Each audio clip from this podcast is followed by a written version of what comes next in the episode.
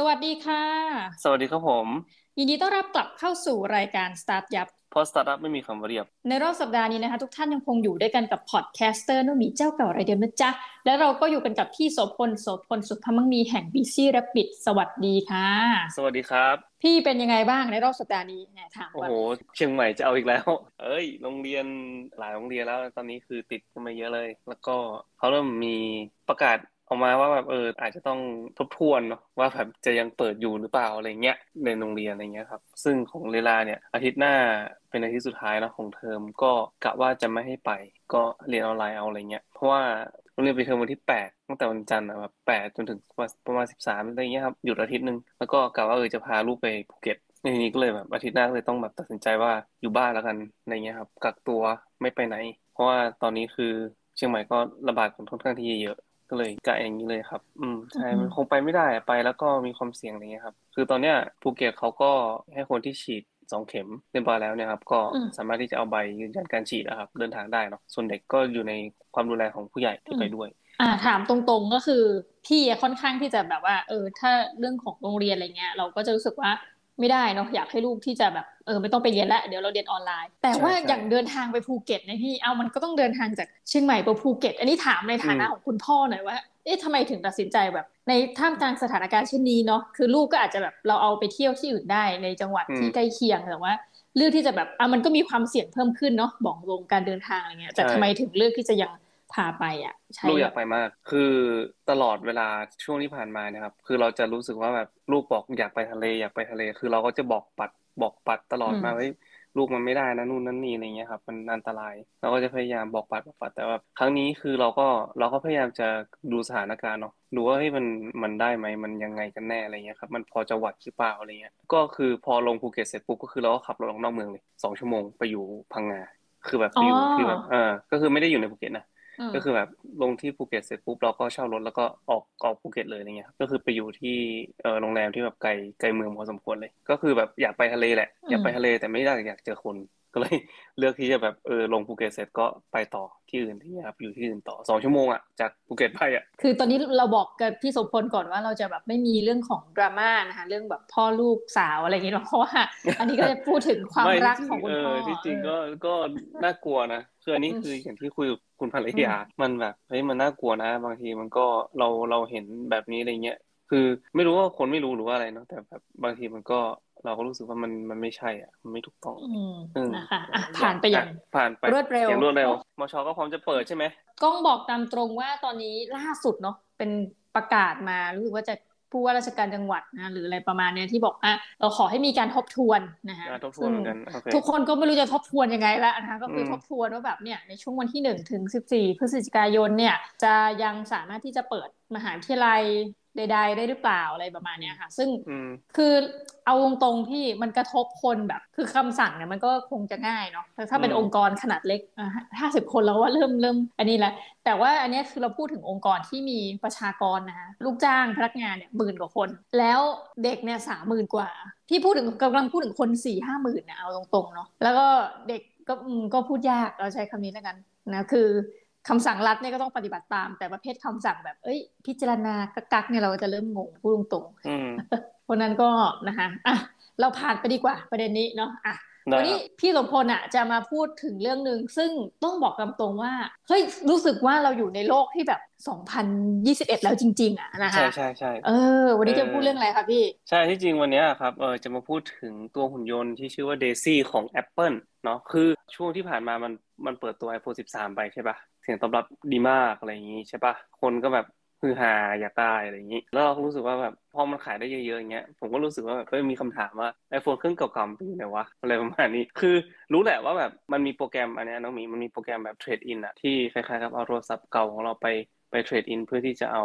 เป็นเครดิตใช่ไหม แล้วก็เอาเครดิตตรงนั้นมาซื้อ iPhone เครื่องใหม่ แล้วเราก็รู้สึกว่าเออ แล้ว iPhone เครื่องเก่าๆมันหายไปไหนวะอะไรอย่างงี้ ก็เลยไปหาข้อมูลมาแล้วก็เออนั่นแหละ ก็ไปเจอตรงนี้มาว่าเออชื่อว่า หุ่นยนต์ชื่อว่าเดซี่ก็คือเป็นคนที่แบบรับผิดชอบหน้าที่ตรงนี้อะไรอย่างงี้โอเค ก็เข้าเรื่องเลยแล้วกันไอตัวหุ่นยนต์เดซี่เนี่ยที่จริงไม่ได้เพิ่งเกิดอะมันเกิดมาได้สักพักหนึ่งแล้วล่ะ แต่ว่าก่อนหน้านี้มันชื่อว่าเลียมเลียม L I A เลียมเลียมเกิดในปี 2016 เออ แล้วก็เดซี่เนี่ยไม่กี่ปีที่ผ่านมาสองสามปีที่ผ่านมา ตอนนั้นเนี่ยคือเขาสร้าง Liam ขึ้นมาเพื่อที่จะทำจุดประสงค์เดียวเลยก็คือแบบถอดชิ้นส่วน iPhone ที่แบบไม่สามารถที่จะใช้แล้วเนี่ย สามารถที่จะเอาไปเก็บพวกส่วนต่างๆครับ ที่มันเป็นพวกพวก haptic ไอ้พวกที่มันเป็นตัวสั่นเอยพวกที่มันเป็นแร่ต่างๆอะไรเงี้ยครับ ชิ้นส่วนต่างๆที่ที่เป็นของ iPhone เนี่ยถอดออกมา แล้วก็เอาชิ้นส่วนเนี่ยไปรีไซเคิลเนาะก็ที่จริงเนี่ยเขาบอกว่าเหตุผลที่ทำแบบนี้ครับ เพราะว่าจากสถิติแล้วตอนเนี้ย88ใน10 คนทั่วโลกนะ เป็นเจ้าของสมาร์ทโฟน ตั้งแต่ปี 2021 การแข่งขันมันค่อนข้างสูงราคามันก็ค่อนข้างถูกเลยอย่างถ้าสมมติเราไม่นับถึงไอโฟนอะไรเงี้ยเนาะเราพูดถึงแบรนด์อื่นๆอะไรเงี้ย ซัมซุงหัวเว่ยเสี่ยวมี่อะไรเงี้ยครับ ที่มันแบบราคาไม่ได้แพงอย่างไอโฟนอะไรเงี้ยมันมัน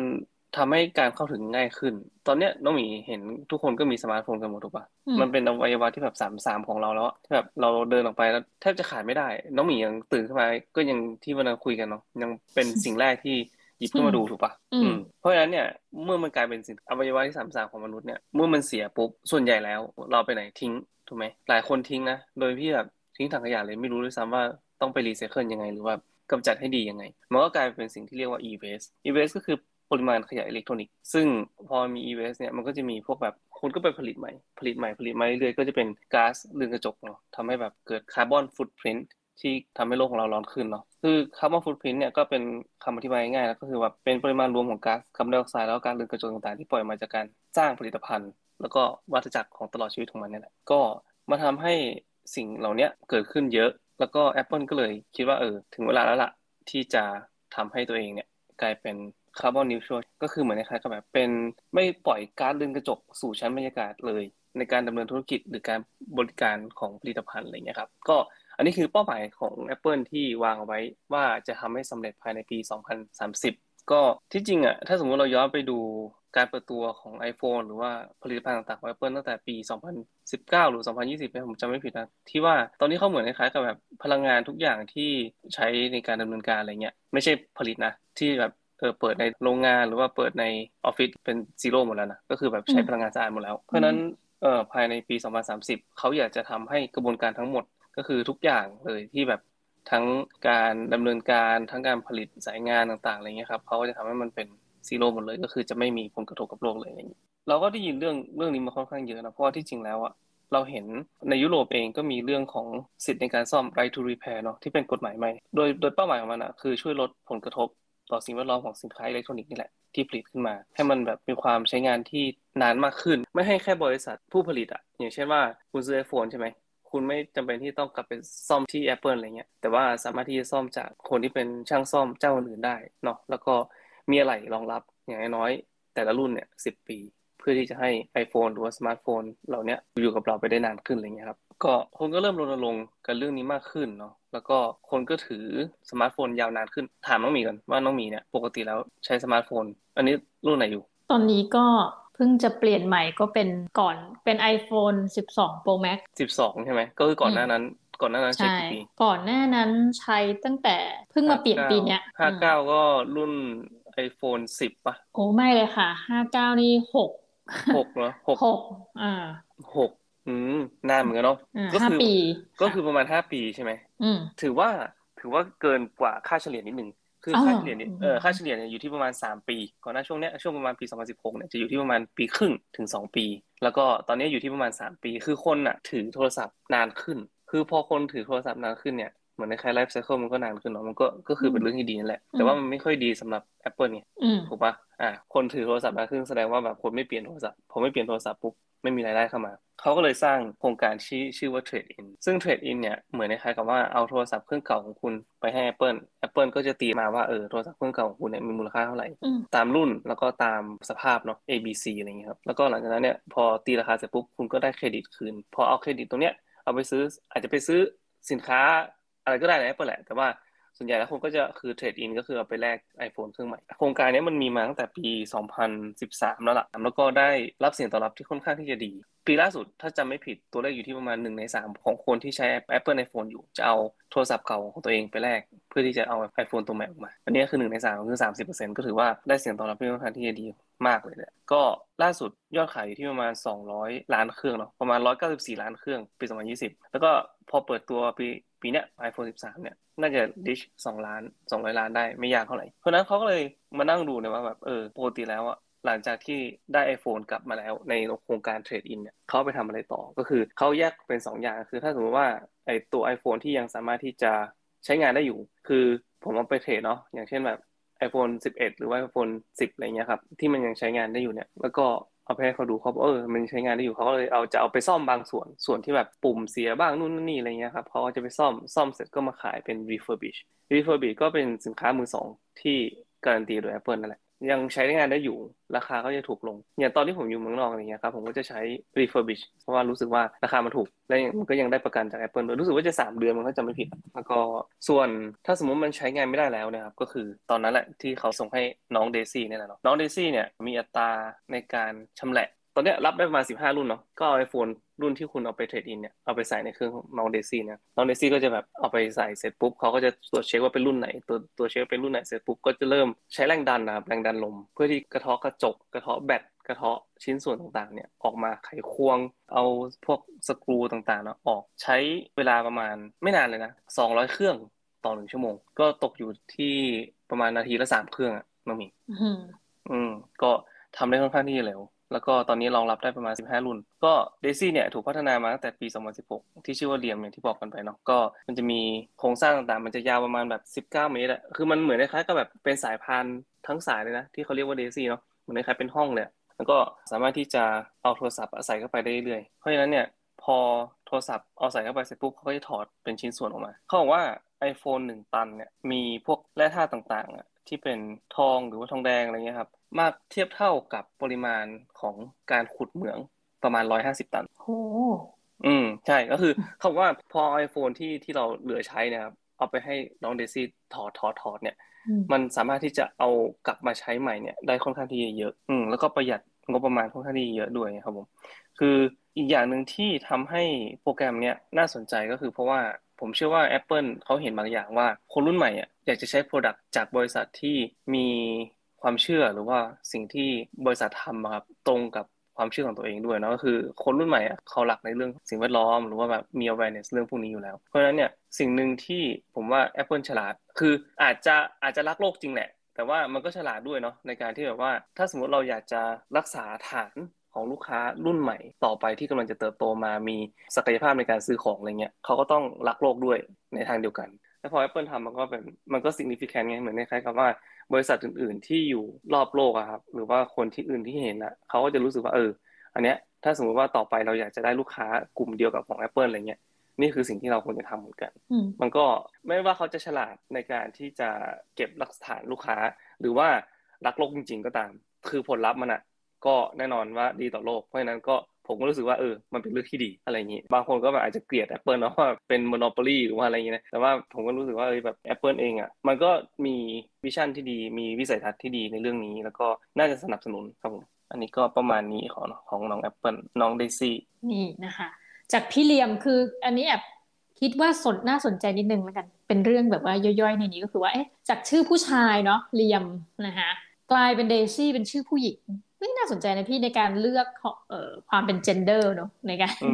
พูดถึงอาจจะอาจจะอาจจะอาจจะถูกนะ ผมนึกถึงเดซี่ผมนึกถึงดอกไม้ คือคำว่าคำว่าเดซี่มันกลายเป็นคำว่าดอกไม้ แล้วก็ผมรู้สึกว่าเขาเลือกคำนี้ เพราะว่ามันทำให้เห็นว่ามันดีต่อโลกมากขนาดไหนอะไรประมาณนี้มากกว่าเออใช่ ก็เอาเป็นว่ายังไงก็ทุกคนตอนนี้ที่เกิดใช้แบบพวกสมาร์ทโฟนพวกไหนเนี่ยนะคือจริง ๆ เคยแบบเอานักศึกษาคนหนึ่งเนี่ย มาพูดคุยนะคุยถึงเรื่องทุนนิยมอะไรเงี้ยไปมาเขาก็จะแบบเกิดถึงเรื่องนี้ว่า เราใช้สมาร์ทโฟนเนี่ยนะคะเราอาจจะเหมือนกับเป็นหนึ่งในคนที่อะเราก็รู้อยู่แล้วว่าการใช้สมาร์ทโฟนเนี่ยหนึ่งก็คือเราเอาทรัพยากรทางธรรมชาติมาเนอะแต่ของเขาเนี่ยเขามองมุมหนึ่งเขาบอกว่าเชื่อไหมว่า มีพนักงานหลายคนที่ผลิตชิ้นส่วนพวกนี้อาจจะต้องเสียชีวิตไปในระหว่างทางพี่นิวมันเหมือนคนสร้างตึกสร้างอะไรหรือบางคนเกิดอาการเครียดจนกระทั่งเสียชีวิตนะคะเขาก็พูดถึงขั้นว่า รู้ไหมว่าเราทุกคนเนี่ยอาจจะเป็นฆาตกรอยู่ในนี้เลยคือแบบโอ้โหคือ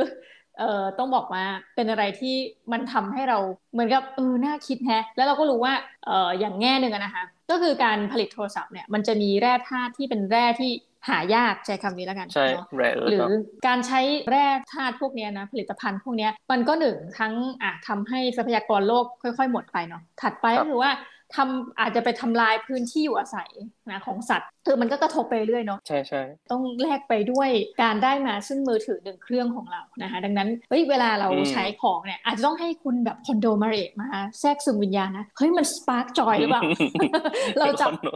เออจับมือถือนี่มัน spark joy หรือเปล่าหรือว่าจริงๆแล้วมันมันเป็น threat กับเรามากกว่าอะไรเงี้ยคือคืออยากจะให้พิจารณาในหลายมุมแต่เราก็รู้สึกชอบมากที่ว่า เอ้ย เราชอบแคมเปญนี้นะเหมือนกับมีมือถือเก่าเนี่ยก็คล้ายๆเหมือนเอามาแลกเครื่องใหม่อะไรแบบนี้นะคะ ซึ่งมันก็เป็นการช่วยคือแทนที่เราจะแบบเออคือเราเชื่อว่าหลายคนคงไม่อยากจะทิ้งมือถือไปเปล่าเพราะมันมีมันมีคุณค่ามีอะไรอยู่ในตัวของมันเนาะแต่ว่าเราก็นึกถึงว่าอู้แต่ก่อนเนี่ยเราจะไม่ได้นะว่ามันมีโครงการรับแลกแบบนี้แต่พอในปัจจุบันมันมีแบบเนี้ยคือส่วนตัวก็รู้สึกดีใจแล้วก็รู้สึกว่าเออของทั้งหลายเนี่ยพอมันเป็น reuse เนี่ย มันทำให้เราอาจจะรู้สึกดีกับตัวเองด้วยนะพูดตรงๆนะพี่เนาะเอออย่างน้อยๆคือแบบเราไม่ได้ไม่ได้ทิ้งของนะ คือผมรู้สึกว่าหลังๆมาผมทิ้งของน้อยมากเลยถ้าสมมติเป็นพวกอิเล็กทรอนิกส์เนี่ยคือส่วนใหญ่แล้วจะคือถ้าไม่ขายก็คือจะ trade in อันไหนที่มี trade in ผมจะ trade in หมดเลยเพื่อเออเพื่อที่มันแบบเอออย่างยังไงมันก็ไปใช้ต่อว่าอะไรเงี้ยคือผมเชื่อว่าเขาเอาไปรีไซเคิลได้หรือว่าอะไรเงี้ยมันจะแบบมีความสุขกับกับตัวเองมากกว่าอะไรเงี้ย เรารู้สึกแบบเรารู้สึกดีว่าเอออันนี้คือสิ่งที่เราช่วยได้อะไรอย่างนี้ประมาณนั้นอืม